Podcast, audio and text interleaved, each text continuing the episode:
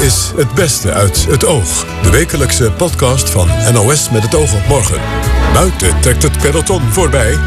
Binnen zit kopvrouw Mieke van der Wij.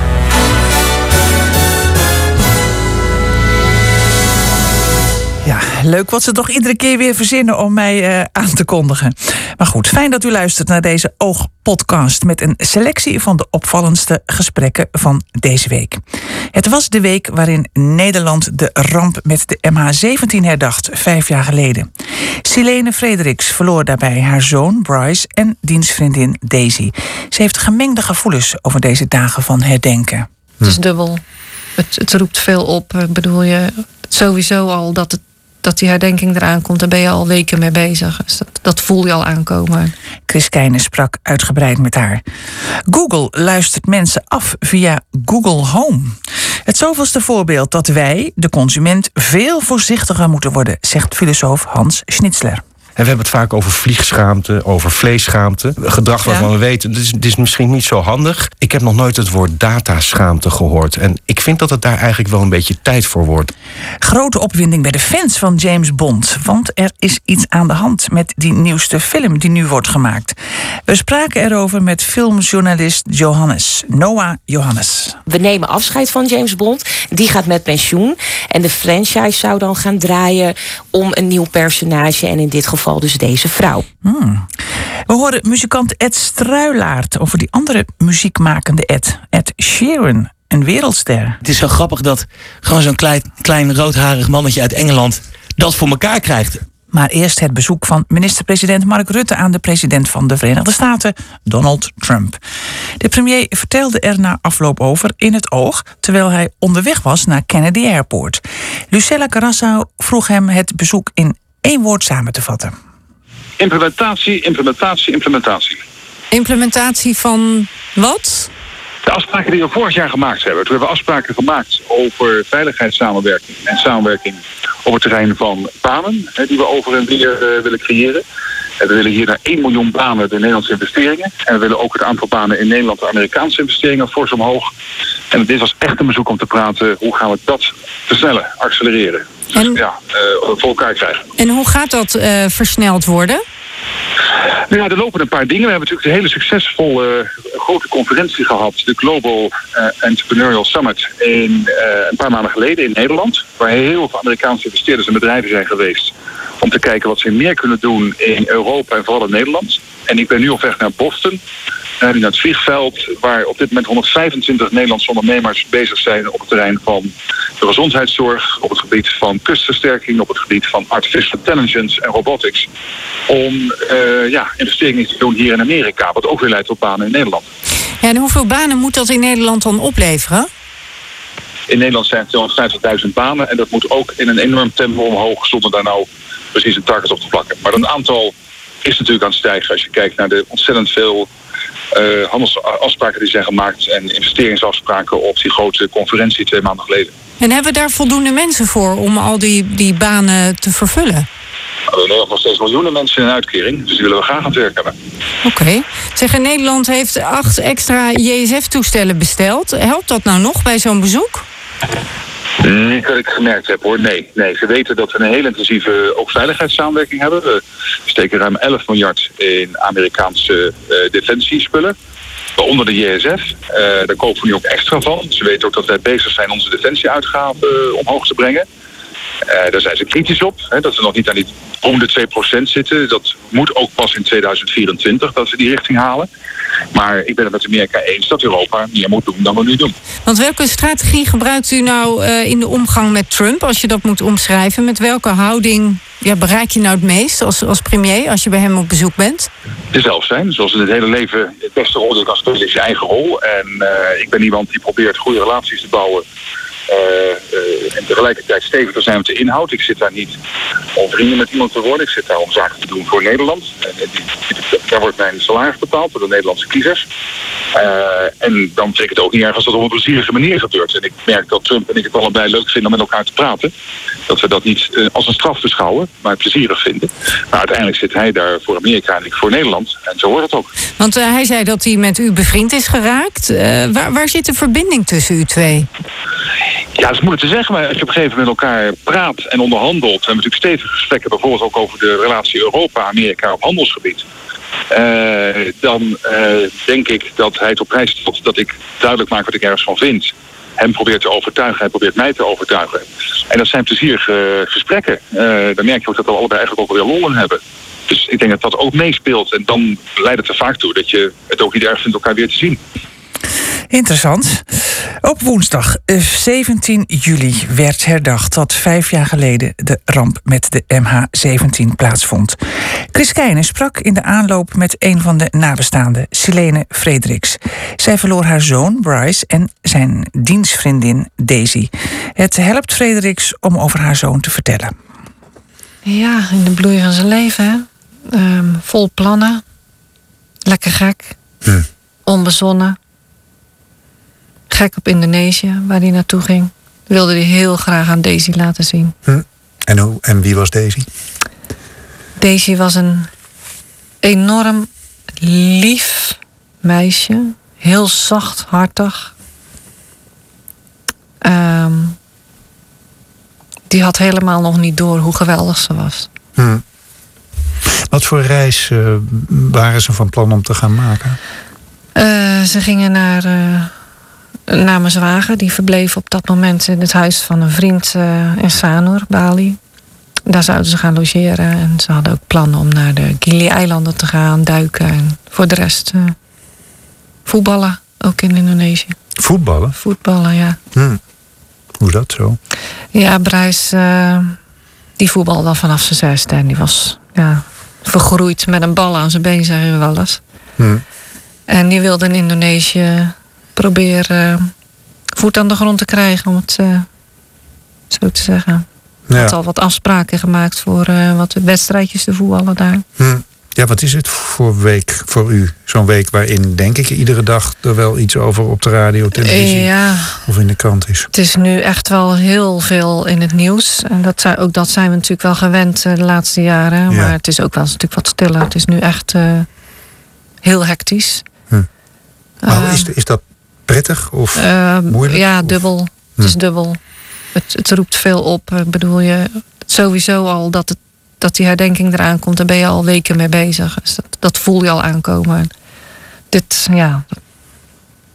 Dat, alles wat je leest, ja, dat krijgt toch weer een schok. En, ja, dubbel. Je wil wel dat het gebeurt, maar. Ja, u vindt het goed dat het, ja, dat het zeker, gebeurt? Zeker. En ook dat dat u dan weer gevraagd wordt om erover te praten? Ja, dat, ja dat, op de een of andere manier doe ik dat toch graag. Ik denk ook een stukje verwerking. Ja, helpt dat? Om toch weer erover te mogen en kunnen praten. Ja, ik denk wel dat dat uh, meehelpt. Hm. Ik vind het niet vervelend, zeker niet. Nee. Over verwerking gesproken. Ik zag een, een mooie fotoreportage in de krant, in NRC Handelsblad vandaag. Van uh, huizen, appartementen van, van uh, nabestaanden en de kamers van de mensen die zijn omgekomen. Um, hoe die er nu uitzien, waarbij een foto van de slaapkamer van Bryce en Daisy, want ze woonden bij u in huis. Ja. Um, die is nog precies hetzelfde als vijf jaar geleden. Het bed, bed, ziet eruit alsof ze er vanochtend uit zijn gestapt. Ja, klopt. Ah. Ja, ik heb dat bewust zo gelaten. Die dag dat het uh, gebeurde, uh, dat was mijn vaste schoonmaakdag. En ik dacht nog van, zal ik die kamer even opruimen? En Ach, dan heb ik nog vier. Voetballen, ook in Indonesië. Voetballen? Voetballen, ja. Hm. Hoe is dat zo? Ja, Brijs, uh, die voetbalde al vanaf zijn zesde. En die was ja, vergroeid met een bal aan zijn been, zeggen we wel eens. Hm. En die wilde in Indonesië proberen uh, voet aan de grond te krijgen, om het uh, zo te zeggen. Ja. Had al wat afspraken gemaakt voor wat wedstrijdjes te voetballen daar. Hm. Ja, wat is het voor week voor u? Zo'n week waarin, denk ik, iedere dag er wel iets over op de radio, televisie ja, of in de krant is. Het is nu echt wel heel veel in het nieuws. En dat, ook dat zijn we natuurlijk wel gewend eh, de laatste jaren. Maar het is ook wel stuk wat stiller. Het is nu echt uh, heel hectisch. Hm. Maar uh, is, is dat prettig of Eh, moeilijk? Ja, Of- dubbel. Het is Hm. dubbel. Het, het roept veel op. Ik bedoel, je, sowieso al dat, het, dat die herdenking eraan komt, daar ben je al weken mee bezig. Dus dat, dat voel je al aankomen. Dit, ja. Dat, alles wat je leest, ja, dan krijg je toch weer een schok. En, ja, dubbel. Je wil wel dat het gebeurt, maar Ja, u vindt het goed dat het, ja, dat het gebeurt? zeker. Zeker. En ook dat, dat u dan weer gevraagd wordt om erover te praten? Ja, Ja, dat, op de een of andere manier doe ik dat toch graag. Ik ja. denk ook een stukje verwerking. Ja, helpt dat? Om toch weer erover te mogen en kunnen praten. Ja, ik denk wel dat dat eh, meehelpt. Hm. Ik vind het niet vervelend, zeker niet. Nee. Over verwerking gesproken. Ik zag een, een mooie fotoreportage in de krant, in NRC Ja. Handelsblad vandaag. Van eh, huizen, appartementen van, van eh, nabestaanden. Ja. En de kamers van de mensen die zijn omgekomen. Ehm, hoe die er nu uitzien. Waarbij een foto van de slaapkamer van Bryce en Daisy. Want Ja. ze woonden bij u in huis. Ehm, die is nog precies hetzelfde als vijf jaar geleden. hè? Het bed, ziet eruit alsof ze er vanochtend uit zijn Ja, gestapt. klopt. Ja. Ja, ik heb dat bewust zo gelaten. Die dag dat het eh, gebeurde, eh, dat was mijn vaste schoonmaakdag. En ik dacht nog van, zal ik die kamer even opruimen? En maar toen dacht ik ach, daar heb ik nog vier weken de tijd voor, laat maar. En achteraf heb ik zoiets van, ja, deze chaos die ze hebben achtergelaten, dat is me zo dierbaar. Dat zijn zij en Hm. de spulletjes die er lagen. Zelfs de- ik heb zelfs de kleding uit de was gehaald. Ik heb het niet gewassen, gewoon teruggelegd in hun kamer. Ja, zijn, zo zijn ze nog een beetje tastbaar. Ja. Is dat. ehm, is dat omdat u het niet wil loslaten? Misschien, Of- ja, ik wil het zeker niet loslaten. Hm. Dat, dat durf ik wel te zeggen, ja. Want dat is een soort. De werkelijkheid is te hard, denk ik. Hm. Zo, ja, misschien een beetje mezelf eh, in de maling nemen. En wat is die werkelijkheid de afgelopen vijf jaar geweest? Hoeveel bent u ermee bezig met het verlies van, van Bryce en Daisy met MH17? 24 uur per dag. Tuurlijk leven we. eh, eigenlijk overleven we. En eh, we doen zeer zeker leuke dingen. En ehm, eh, vooral met vrienden en familie zijn we heel close. We waren al close, maar dat is nog closer geworden met velen. Hm. En we lachen en we doen echt leuke dingen. Maar je draagt het altijd bij je. En het gemis, dat, dat is altijd voelbaar. En eigenlijk alles wat ik zie, alles wat ik meemaak, eh, altijd is er wel een lijntje van naar een herinnering of naar iets wat je mist van ze. Dat gaat automatisch. Ja. En geldt dat ook voor alles wat er gebeurt rond de MH17? Volgt u alles? Alles. Ja, alles. Ook alle flauwekul en alle Eh, soms wel. En, ja, je weet voor jezelf wel snel te filteren inmiddels van wat, wat, eh, wat serieus is en wat onzin is. Maar soms lees ik zelfs die onzin om eens te kijken eh, ja, wat voor flauwekul ze nu weer verzonnen hebben. Soms word je er boos om en soms kan ik erom lachen. Ik, ah, ja. Helpt dat om, het, om, om er zo mee bezig te blijven? Weet ik niet. Hm. Ik eh, ben heel erg op mijn gevoel gaan leven. Waarom, waarom doet u het? Omdat mijn gevoel zegt dat ik het moet doen. Hm. Ook eh, gerechtigheid. Want ja, we weten natuurlijk nog steeds niet de waarheid. Ehm, ja, het is toch nog steeds zoeken wat er nou precies gebeurd is. En hoe het heeft kunnen gebeuren. Want waar zoekt u precies naar? Wat, wat, wat is het belangrijkste wat u zou willen weten? En voor ons de waarheid. Ja. Wat, hoe heeft dit kunnen gebeuren? Kijk, we weten inmiddels natuurlijk al een aantal namen. Eh, de mensen die echt eh, op het knopje hebben gedrukt, dat weten we eigenlijk nog niet. Maar ja, die hebben alleen maar orders opgevolgd. Ehm, maar wat hebben ze gedacht? Dachten ze nou werkelijk dat dat een, een, een Oekraïns militair vliegtuig was? Ik vind het heel moeilijk om dat te moeten geloven. Het lijkt er wel op, alle schijn heeft dat, maar Dat het een vergissing was. ja, precies. Waarom is het heel belangrijk om nou net dat te weten, wat er precies achter heeft gezeten? Eh, ja, er zit, dat spookt gewoon al vijf jaar door je hoofd van. Ze zaten in dat vliegtuig, dat, dat filmpje, dat, dat, dat, dat dat wordt gecreëerd in je hersens. De dingen die je denkt te weten of die je, die je weet, daar krijg je beelden bij. Hm. En ja, ik, ik wil dat filmpje compleet hebben, die puzzel. U hoorde Silene Frederiks in gesprek met Chris Keijnen. Steeds meer mensen hebben een Google Home in huis staan. Dat is zo'n apparaat waar je tegen kunt praten. En die kun je commando's geven en van alles vragen. En als het goed is, zegt hij ook nog wat terug. Deze week kwam uit dat Google via die apparaten mensen ook afluistert. Typisch een onderwerp voor onze vaste filosoof Hans Schnitzler. Met hem bespreken wij regelmatig technologische innovaties en hoe die ons dagelijks leven beïnvloeden. Ik vroeg hem afgelopen zondag wat hij van dit nieuws vindt. Nou ja, het is, het is eigenlijk toch wel een beetje tragicomisch, zou ik bijna willen zeggen, dat we ons daar nog erg over verbazen. Want het is natuurlijk bij menigeen toch wel bekend dat bedrijven als Google en ook Facebook ons voortdurend ons gedrag scannen, onze datasporen volgen. Alleen je ziet natuurlijk nu wordt het plotseling fysiek in de zin van het is echt te beluisteren. Iemand heeft dus die, uh, die geluidsopname doorgespeeld. En ja, nu wordt het iets heel concreets. Hè. Tot dusverre blijft het, net zoals heel lang met de klimaatproblematiek, vrij abstract. En nu uh, ja, maakt mensen zich dan plotseling zorgen. Ja, want wat, wat voor iemand heeft dat uh, nu wereldkundig gemaakt? Ja, het schijnt een medewerker ja. van Google te zijn, een Belg. En ja, die vond dit toch wel van belang om dit te delen. Omdat hij waarschijnlijk het idee heeft van ja, dit gaat misschien toch wel weer te ver. En hier komt ook wel weer de integriteit van mensen in het gevaar. En gaat het ook te ver? Is het een zorgelijk? Is dit zorgelijk? Ook al is het dan misschien een beetje. Uh ja, uh, tragicomisch dat we dan, ons dat nu pas kennelijk ten volle realiseren? Nou ja, over dit specifieke geval zou je nog van alles kunnen zeggen. Dat gaat natuurlijk ook over dat Google graag die spraakherkenning uh, van die apparaten ook wil trainen. Maar ja, tegelijkertijd. Dat zeggen dat ze zelf natuurlijk. Dat zeggen ze ja. zelf. En ja, het maakt natuurlijk wel deel uit van dat hele panopticum waar we zo langzamerhand in zijn geraakt. En dat panopticum is natuurlijk een heel oud idee, bedacht door een filosoof, Bentham.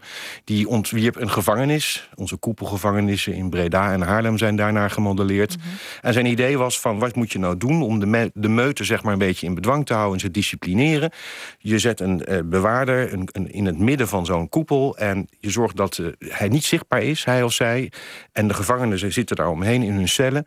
En doordat ze niet weten door wie en wanneer ze worden geobserveerd, uh, worden, gaan ze zich goed gedragen, kun je ze disciplineren. En dat principe. Ja, want ook, ook al zit er niemand te kijken. Ook al zit er niemand ja. te kijken, maar het feit dat er iemand Hmm. zou kunnen kijken, zorgt ervoor dat je je gedrag gaat, gaat aanpassen. Nou, Michel Foucault, andere filosoof, heeft laten zien dat dit mechanisme zich over een hele maatschappij kan. dat het uitermate geschikt is om op allerlei niveaus als machtsinstrument te dienen.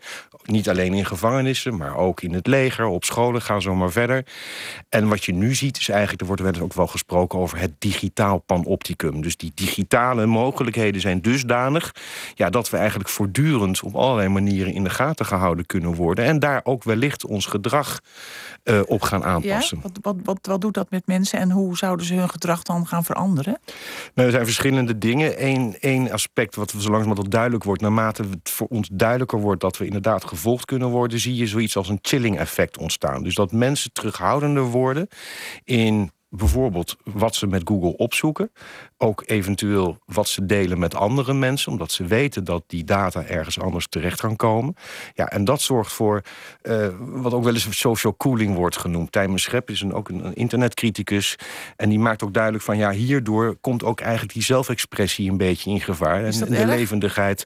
Nou ja, als wij het van belang vinden dat we ons zouden moeten kunnen uiten. En net zoals we vroeger gewoon een encyclopedie oppakten. En ja. Ja, niet bang waren van ja, wat zoeken we op? Zou je dat natuurlijk ook willen dat men dat ook met het net gewoon kan doen? Ja, maar dat kan dus niet.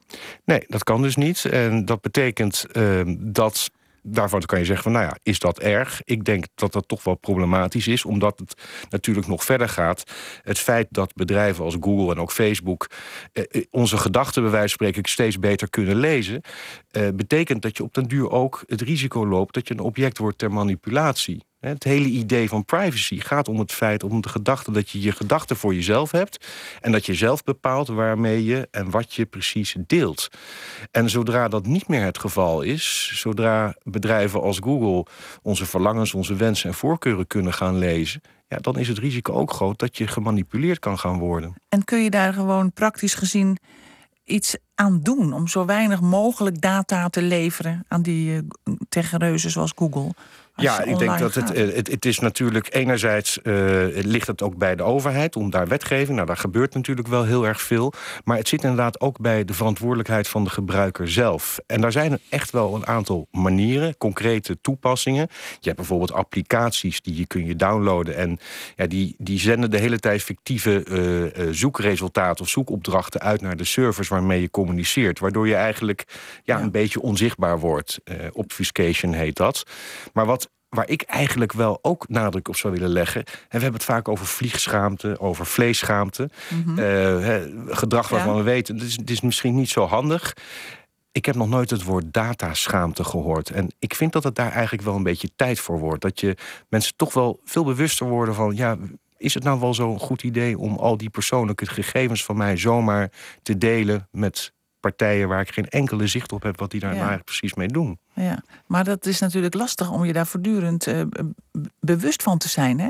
En ja. er is natuurlijk ook nog sociale druk uit je omgeving. Ja. Die dan, hè, je zegt, hè, bekijk die WhatsAppjes of de, de tikkies of weet ik het allemaal nog meer. Ja, nee, dat is, dat is helemaal waar. En ik denk dat het ook een kwestie is van moed is om elkaar daar wellicht op aan te spreken. Ik doe het ook met mensen in mijn omgeving. Dat bijvoorbeeld die sturen mij via Google iets op en dan moet ik inloggen en dat wil ik liever niet. Nee.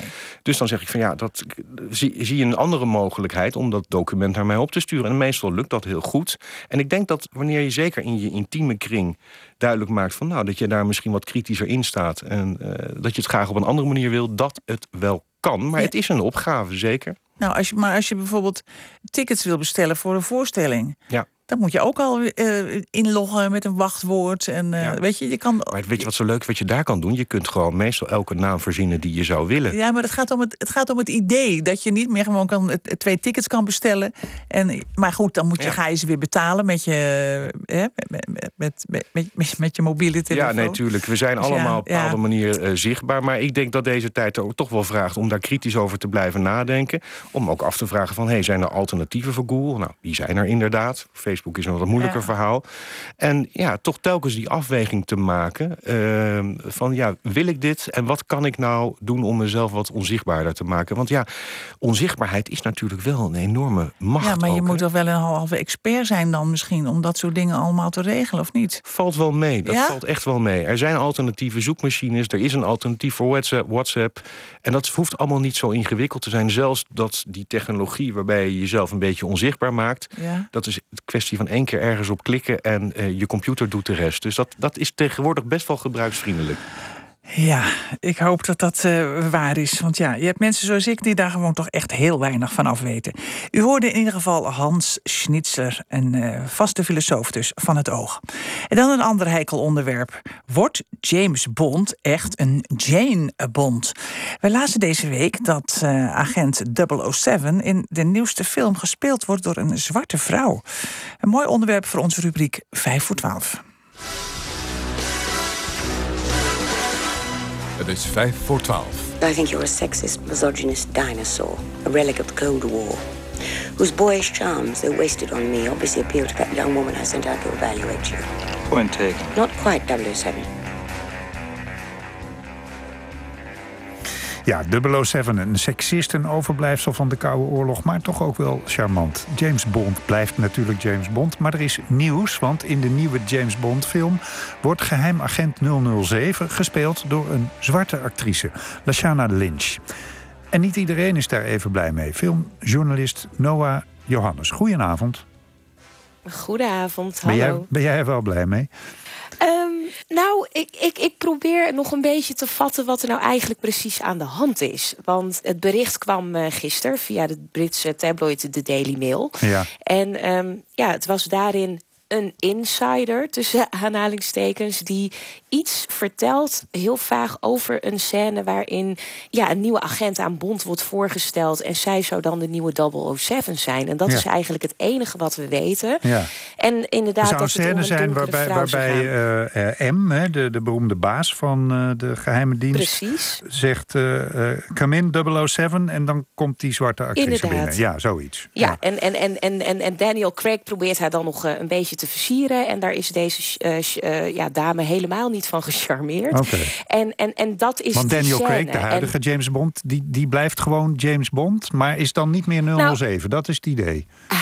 Hij is het in ieder geval nog in de volgende film. Die film die gaat volgend jaar in april gaat die draaien. Ja. En in die film is hij gewoon nog James Bond. Ja. Alleen we weten wel dat Daniel Craig dat hij ermee zou stoppen. En dit zou zijn laatste James Bond zijn.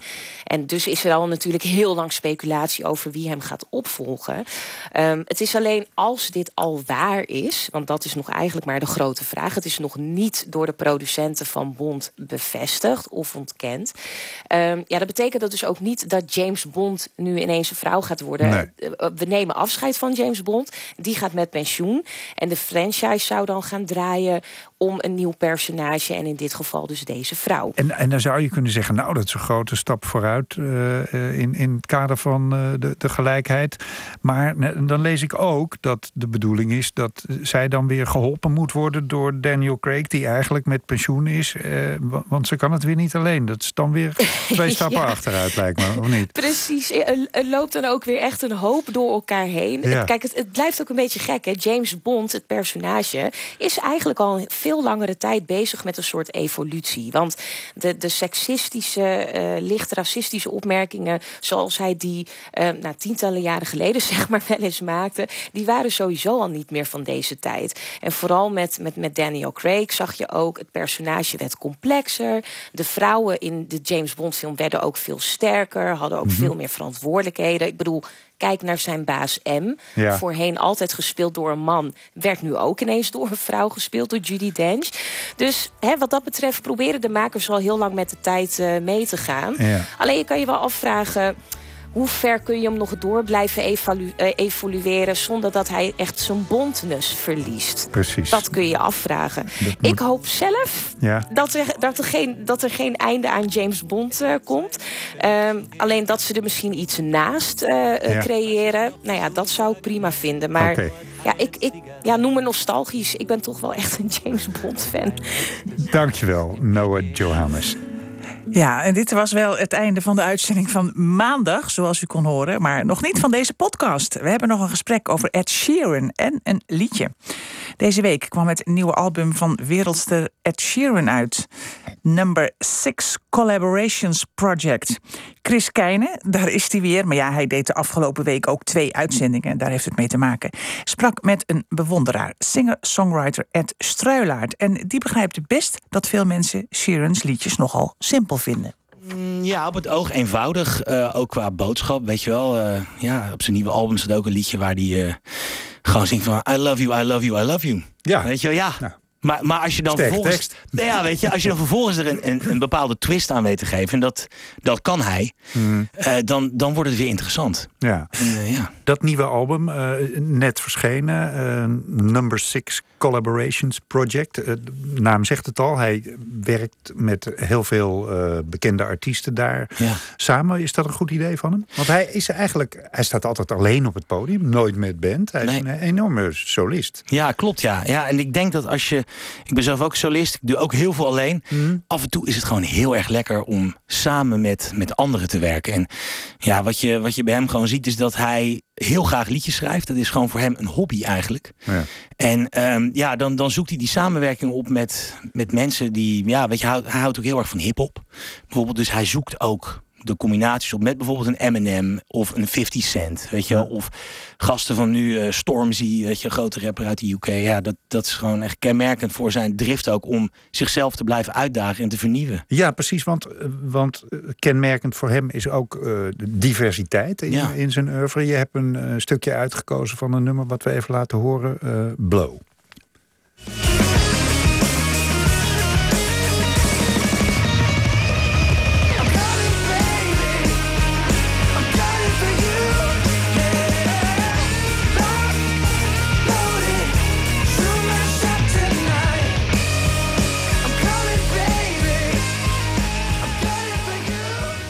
Ja, Ja, dit vind ik te gek. Andere koek. Ja, dit is een hele andere koek. dit is dan eh, de laatste track op die, eh, op die nieuwe plaat van hem. Ja. Eh, samen met Chris Stapleton, een hele grote Amerikaanse country en blueszanger. En Bruno Mars, met z'n drieën. Bruno Ja. Mars heeft geproduceerd. En, ja, Toch je- hoorde ik hier geen country en geen blues. Nee, absoluut. En dat is juist het grappige. Want Ja. dit is eigenlijk een beetje foute jaren tachtig, weet je wel, riff-georiënteerde rockmuziek. Ja. Als ik dat nu zou maken, Zelfs zou een ik beetje denken... tegen de metal aan. Tegen de metal aan inderdaad. Ja. Een beetje van die, hè, van die, van die eh, hoe zeg je dat, eh, gefeunde haren eh, muziek. dat soort, dat soort vibes krijg je bij. Maar het grappige is, als hij dat dus uitbrengt... dan wordt dat in één keer interessant. En Radio 2 heeft dit nummer dus als eh, de nieuwe topsong zeg maar, gekozen voor deze week. Dus hij bepaalt ook gewoon met wat hij doet de, de, de muziekstroming. Dat vind ik wel heel knap. En hoe komt dat dan? Ik bedoel, wat doet hij er dan mee waardoor het eh, meer wordt dan eh gefeunde haren riffjes? ja, dat is, dat is denk ik toch een beetje de magie.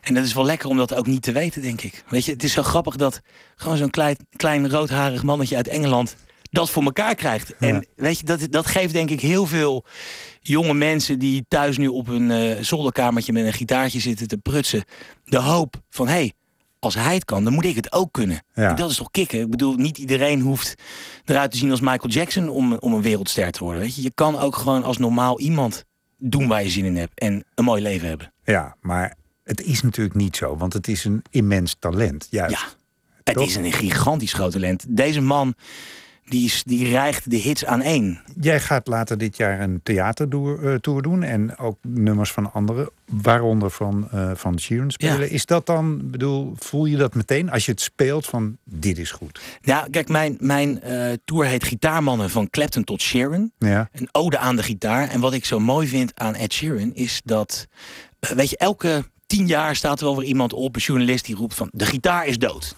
Want we hebben nu DJ's. Zou want- mij nooit horen zeggen, Nee, hoor. zeker niet. Nee. Nee, dat weet ik. Nee. Of hè, er is nu hip-hop. Weet je wel, eh, de, gitaar is dood. Maar dan komt er dus altijd weer zo iemand als Ed Sheeran.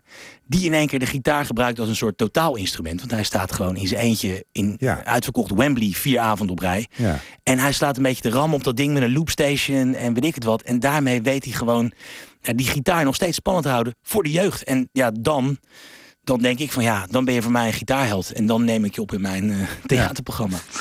Uiteraard eh, vroegen we Ed Struilaert om zijn gitaar mee te nemen. En hij coverde speciaal voor het oog Shape of You. De hit van Sheeran.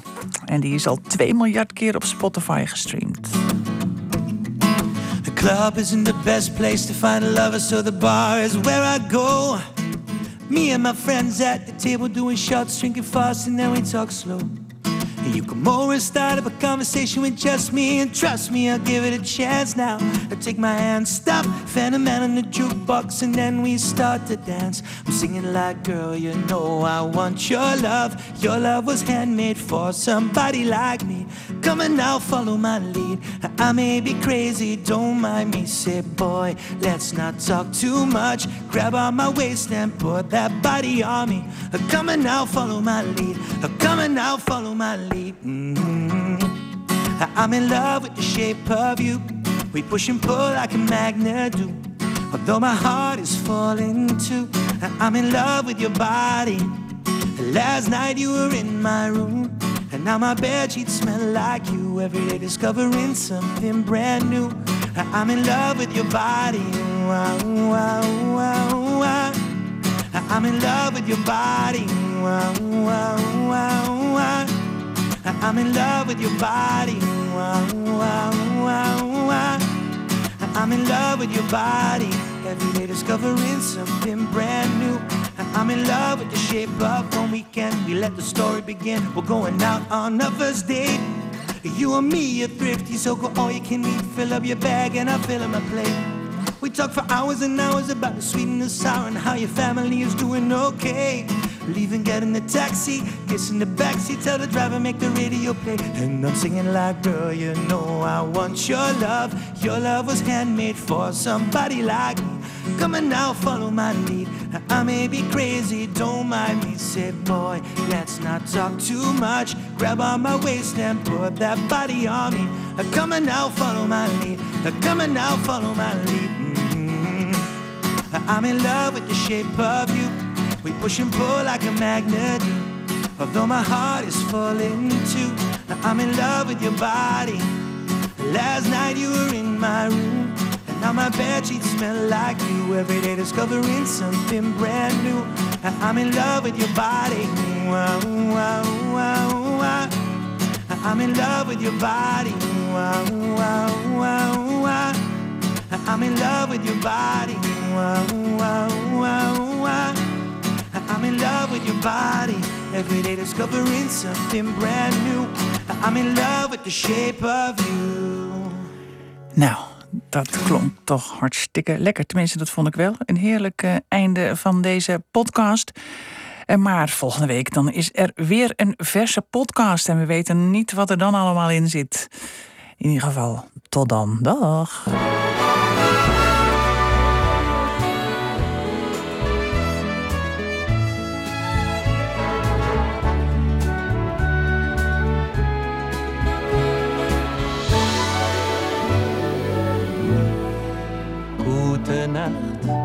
Freunde. Es wird Zeit für mich zu gehen. Was ich noch zu sagen hätte, dauert eine Zigarette und ein letztes Glas im Stehen.